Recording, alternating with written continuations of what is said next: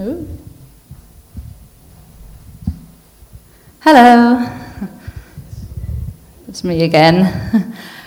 um, oh, I first wanted to say, isn't God so lovely? Um, I love, I do love preparing pre- for preaching, and I, I really enjoy it. But you always end up thinking before, like, oh, I hope this is God. I hope this isn't me. You know, have I got it right? And I walked into the church today, and the Bible is open in the front, and it's open on a on a scripture that I'm going to read out, which isn't linked to what we did today. And then so much of what Paul has said today in his prayers have been right on with what I'm going to be saying today. So he's very lovely, isn't he?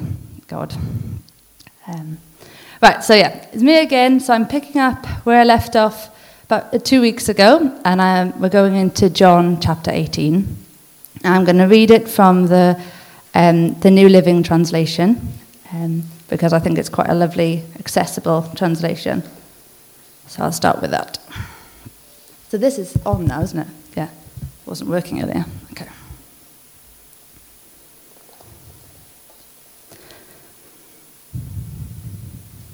After saying these things, Jesus crossed the Kidron Valley with his disciples and entered a grove of olive trees.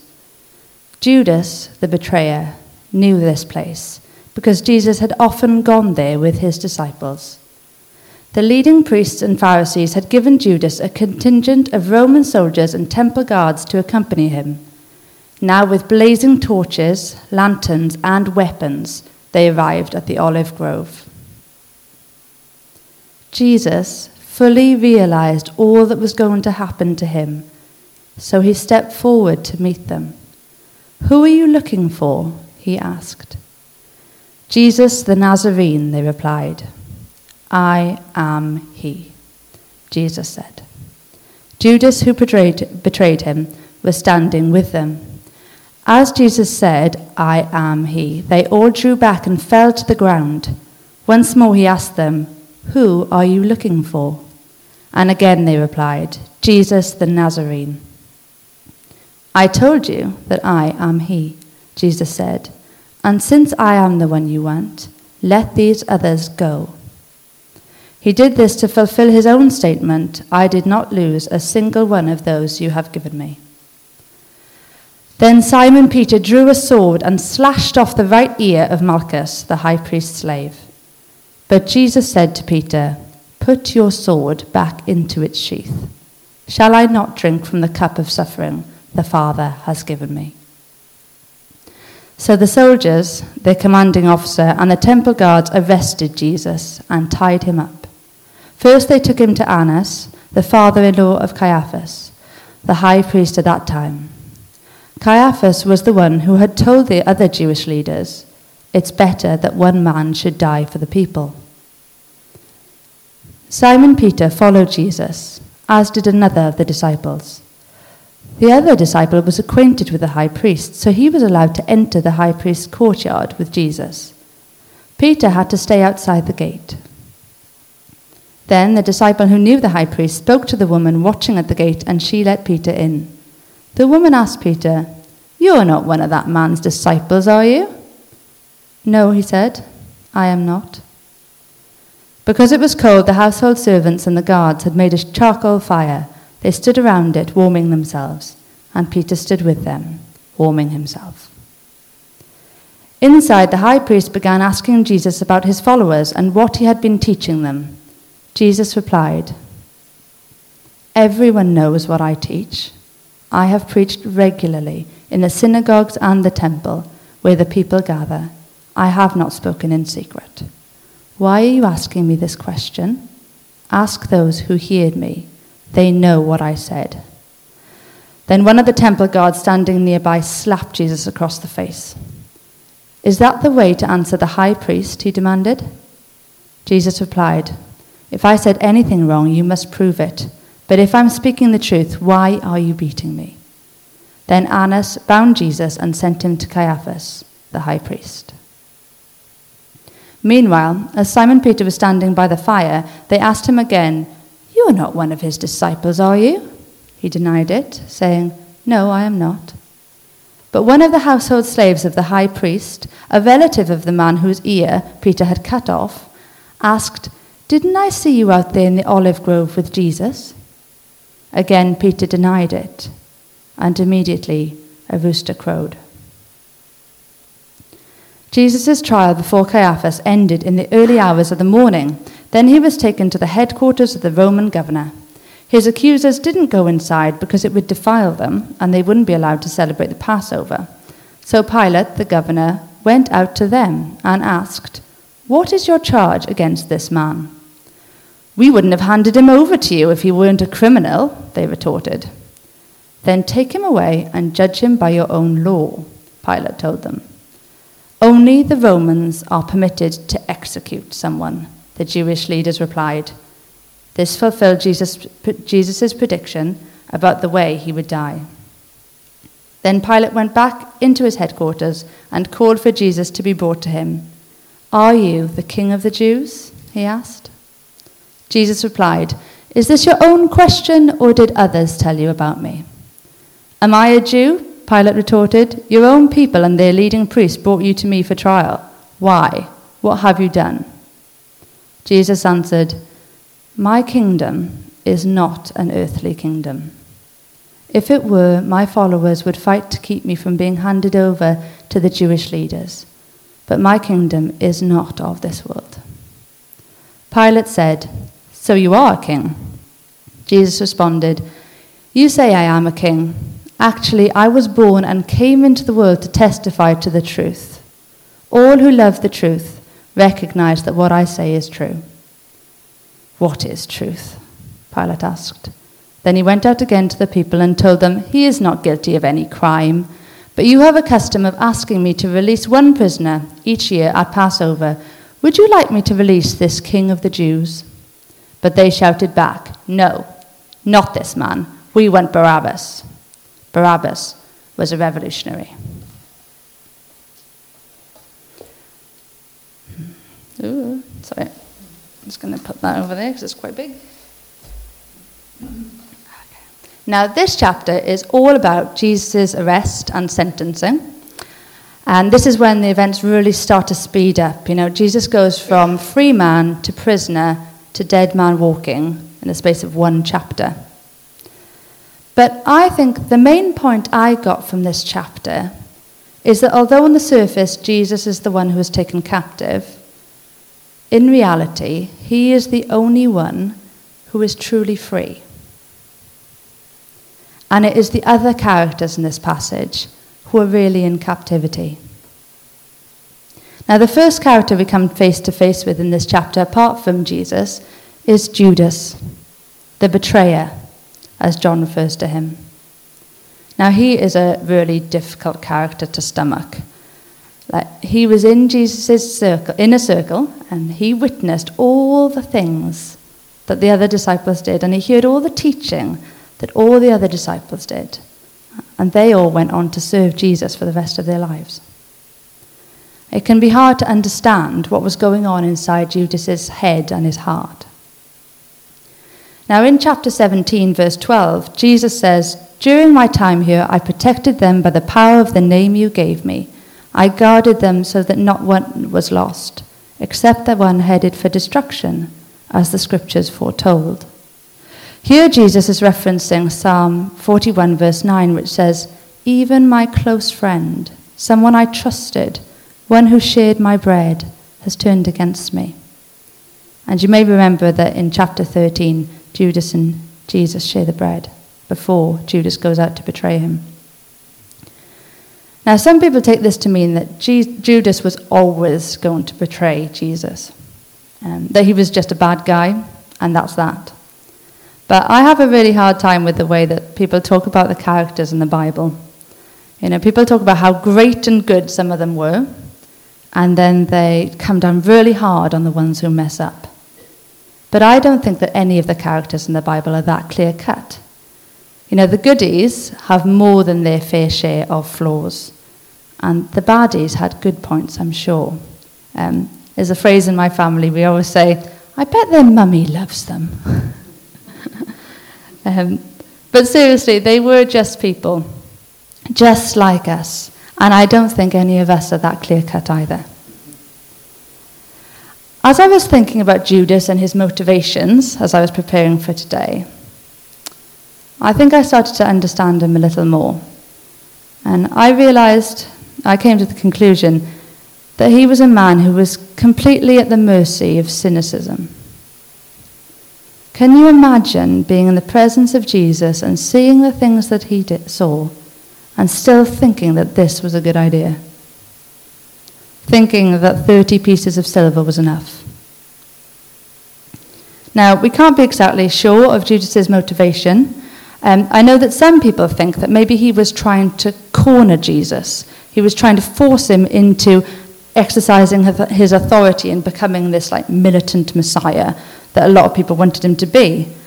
Some people think he was just motivated by greed, um, as it says in John chapter 12, verse 6, that he would help himself to the money bag, the communal um, money bag of the disciples. They think maybe 30 pieces of silver was enough temptation. But whatever he was thinking, I feel that he must have been completely overtaken by his own cynicism. And what is cynicism but the absence of hope? I think we've all had times when we have struggled to hold on to hope, and it's a dark and lonely place to be. Judas may look like a classic baddie, a traitor, betrayer, whatever we want to call him, but he is the real loser in this story. Instead of putting all his hope in Jesus, he turns away and he becomes a servant of the devil. And the devil does not care for those who are in his service. After Judas, Judas, sorry, after Judas does what he is filled, what he wanted to do, what he was meant to do, he is filled with remorse and he tries to give the money back and he's completely, yeah, completely enveloped in despair. If anyone in this passage is a, is a prisoner, it's got to be Judas. A prisoner of his own cynicism, a slave to the devil's plan. And the saddest thing is that although I think Ju- Jesus knew, he had long known that Judas was going to give up on him, I don't think that Jesus had given up on Judas. God gives us free will and he shows us the right way and he lets us choose it. He lets us choose to take it or not. But if Paul, who was formerly Saul, that the Christian killer, could turn his life around and be accepted by Jesus, then I think that Judas could have too. If only he hadn't been caught, so caught up in the devil's web of lies. Now, the second character who comes into focus in this chapter is Peter. Bless Peter. If there's any character in the Bible who shows that no one is clear cut, it's Peter in all his clumsy glory. It is Jesus who is taken captive in this passage, but he remains cool as a cucumber. It's almost like Jesus is in charge in this passage.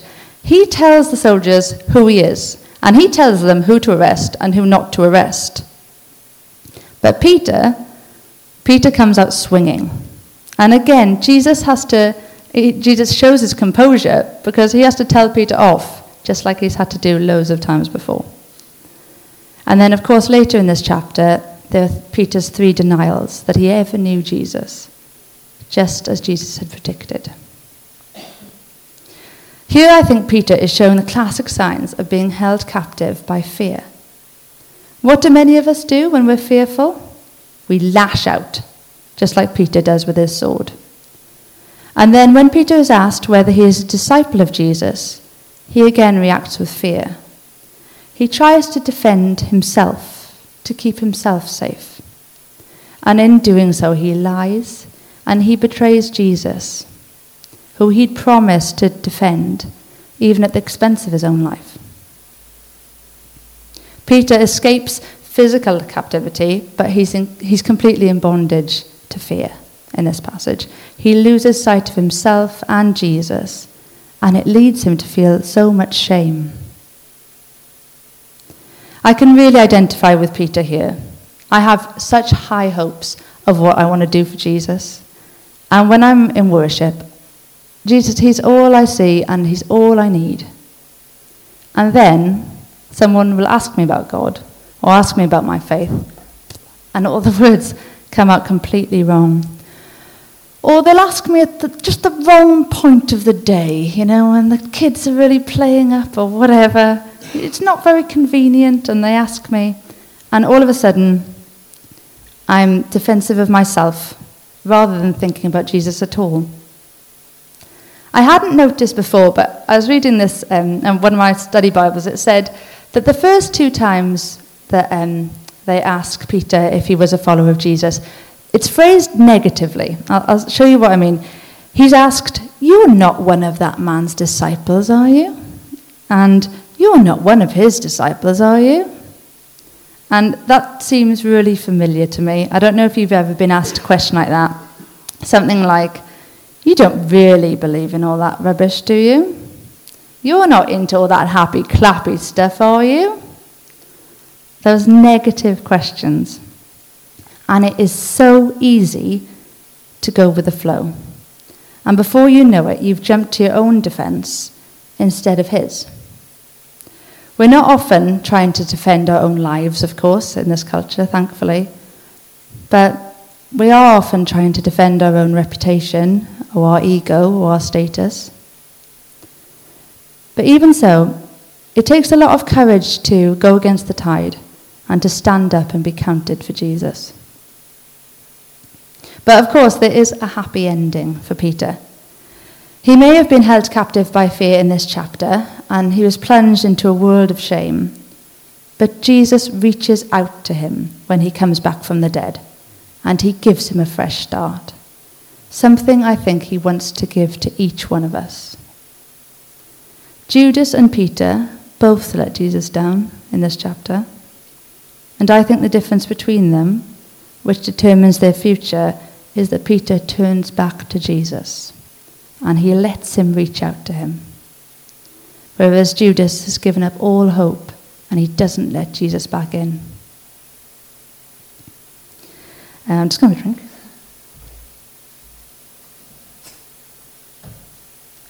Right, so the final, final character I want to look at today is Pilate. Now, as the Roman governor, who the religious rulers have to go to to ask if they can have um, Jesus executed, it looks like Pilate's the one with all the power. But as you read this chapter, you see that Pilate is completely at the mercy of his superiors and his situation.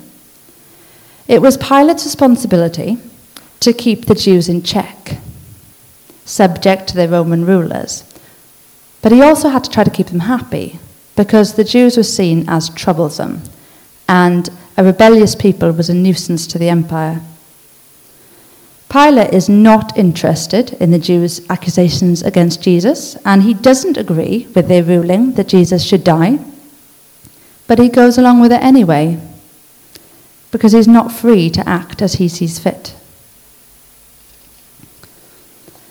Jesus, as the prisoner, should be the one here pleading for his own life. But actually, it's Pilate who does that for him. Jesus, the prisoner, is calmly teaching Pilate about who he is, about the kingdom, and about truth. He is in control of himself and his future. And it is Pilate who is in bondage to his circumstances, as he is the one who has to act against his own wishes. Pilate is a prisoner of his circumstances, and this is something that we can all fall into. We can see our situation and the pressures coming at us from all different directions, and we can feel powerless to change things. When Pilate asked, What is truth? doesn't really seem like he wants to know the answer. I think he's questioning whether there actually is such a thing, and anyway, he feels he's too busy and time pressured to be really getting into that kind of debate right now. This is particularly ironic because the truth, Jesus, is standing there right in front of him.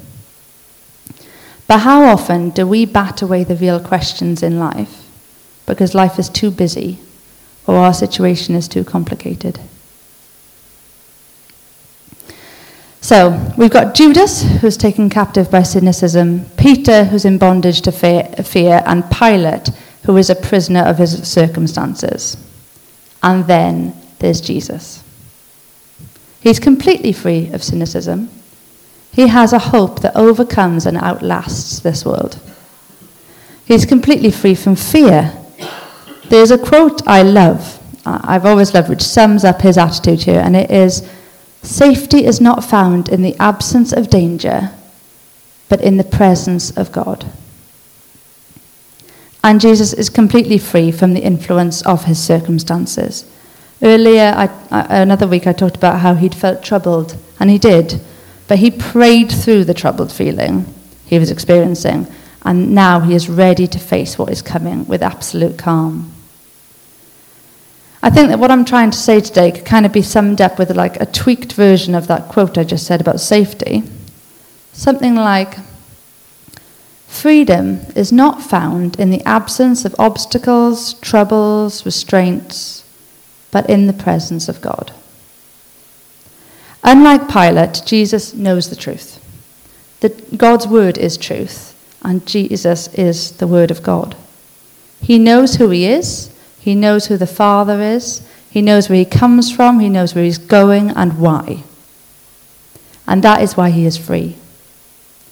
In John chapter 8, verses 31 to 36, Jesus says, If you abide in my word, you are truly my disciples, and you will know the truth, and the truth will set you free.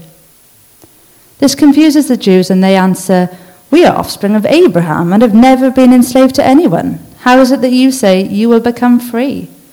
Jesus answered them, Truly, truly, I say to you, everyone who practices sin is a slave to sin. The slave does not remain in the house forever, the son remains forever.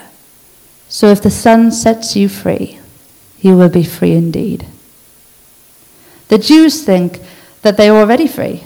They think that their freedom is inherited from Abraham, it's just in their genes. But Jesus is claiming that everyone is a slave to sin. Everyone is a captive. Until they know Him, the truth, who will set them free. And the good news is that we all do know Jesus. We can be free from cynicism, from fear, from the power of our circumstances. Whatever it is that's trying to slow us down, whatever's trying to hold us down, we can be free.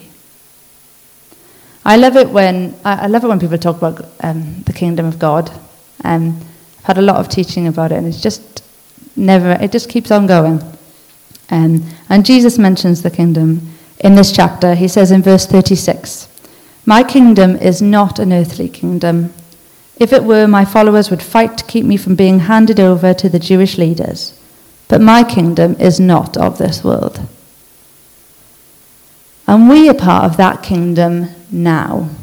We are not dependent on this world for our happiness, our well being, our hope, our freedom. Our source is not of this world.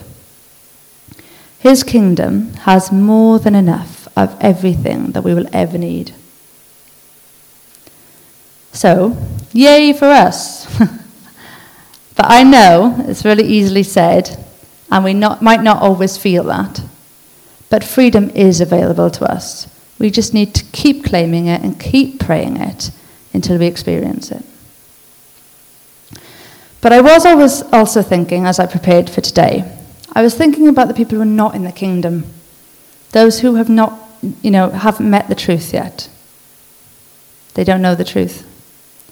And I was thinking that sometimes Christians can be quite hostile to those who don't believe. You know, we can get defensive and we can lash out like Peter does with his sword. And I was thinking, is that how it really should be? I was thinking that everyone who is not a son and heir of God, who doesn't know that freedom, they're all captives. They're all serving something. But it's not who they were meant to serve, and it's not the one who cares for them. But what does it say about captives in the Bible?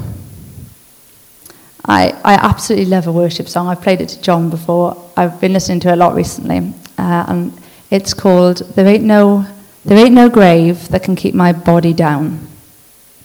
And there's a line in it that I love. And it says, He went on down to hell and he took back every key. He came back as a lion and he set the captives free. I love that. Sometimes people can seem so far away from God that we can't imagine them turning to Him. But I believe that He is reaching out to every single one of them. And that is how we should be too. I think He sees them all as captives who need to be set free. And that is how I want to see them too. His grace and His mercy are so incredibly, ridiculously generous. There's nothing reasonable about them. We get what we don't deserve, and we don't get what we do deserve. And may we never forget it, and may we never stop offering it to a world who is so in need of some good news. It's just like Jesus said Father, forgive them, they don't know what they do. I want to finish with re- reading Psalm 107. It's a really special psalm to me, it has been for a long time, and it's all about people who are far off being brought back into the fold.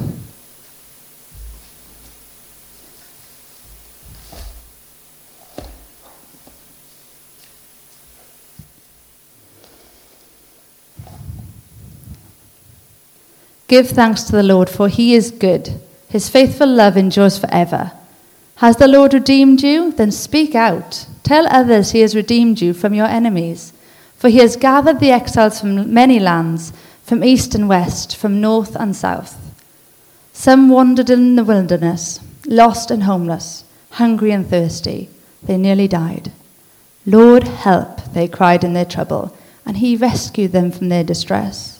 He led them straight to safety, to a city where they could live. Let them praise the Lord for his great love and for the wonderful things he has done for them. For he satisfies the thirsty and fills the hungry with good things.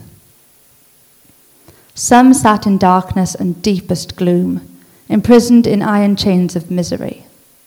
They rebelled against the word of God, scorning the counsel of the Most High. That is why he broke them with hard labor. They fell, and no one was there to help them. Lord, help, they cried in their trouble, and he saved them from their distress. He led them from the darkness and deepest gloom, he snapped their chains. Let them praise the Lord for his great love and for the wonderful things he has done for them. For he broke down their prison gates of bronze, he cut apart their bars of iron. Some were fools. They rebelled and suffered for their sins. They couldn't stand the thought of food, and they were knocking on death's door. Lord, help, they cried in their trouble, and he saved them from their distress. He sent out his word and healed them, snatching them from the door of death. Let them praise the Lord for his great love and for the wonderful things he has done for them. Let them offer sacrifices of thanksgiving and sing joyfully about his glorious acts. Some went off to sea in ships, plying the trade routes of the world. They too observed the Lord's power in action, his impressive works on the deepest seas. He spoke and the winds rose, stirring up the waves. Their ships were tossed up to the heavens and plunged down again to the depths. The sailors cringed in terror. They reeled and staggered like drunkards and were at their wits' end. Lord, help, they cried in their trouble, and he saved them from their distress. He called the storm to a whisper and stilled the waves. What a blessing was that stillness as he brought them safely into harbour. Let them praise the Lord for his great love and for the wonderful things he has done for them. Let them exalt him publicly before the congregation and before the leaders of the nation. He changes rivers into deserts and springs of water into dry, thirsty land. He turns the fruitful land into salty wastelands because of the wickedness of those who live there. But he also turns deserts into pools of water, the dry land into springs of water. He brings the hungry to settle there and to build their cities. They sow their fields, plant their vineyards, and harvest their bumper crops. How he blesses them. They raise large families there, and their herds and livestock increase. When they decrease in number and become impoverished through oppression, trouble, and sorrow, the Lord pours contempt on their princes, causing them to wander in trackless wastelands. But he rescues the poor from trouble and increases their families like flocks of sheep. The godly will see these things and be glad, while the wicked are, are struck silent. Those who are wise will take all this to heart. They will see in our history the faithful love of the Lord. I'll just finish with a prayer.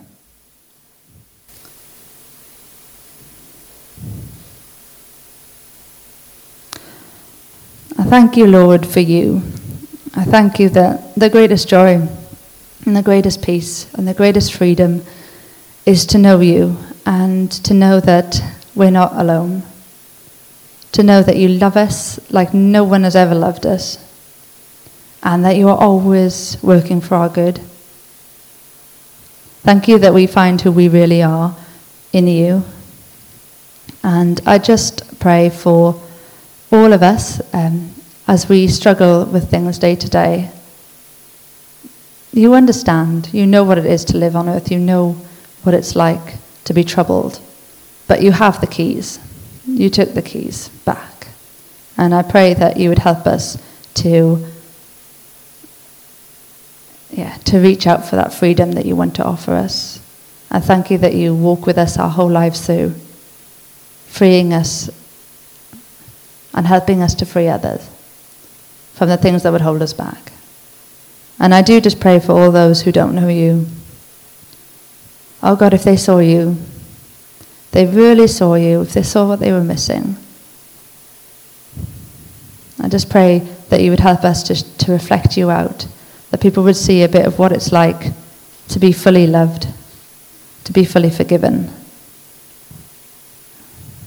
And Oh, yeah, I just pray your kingdom come and your will be done on earth as it is in heaven.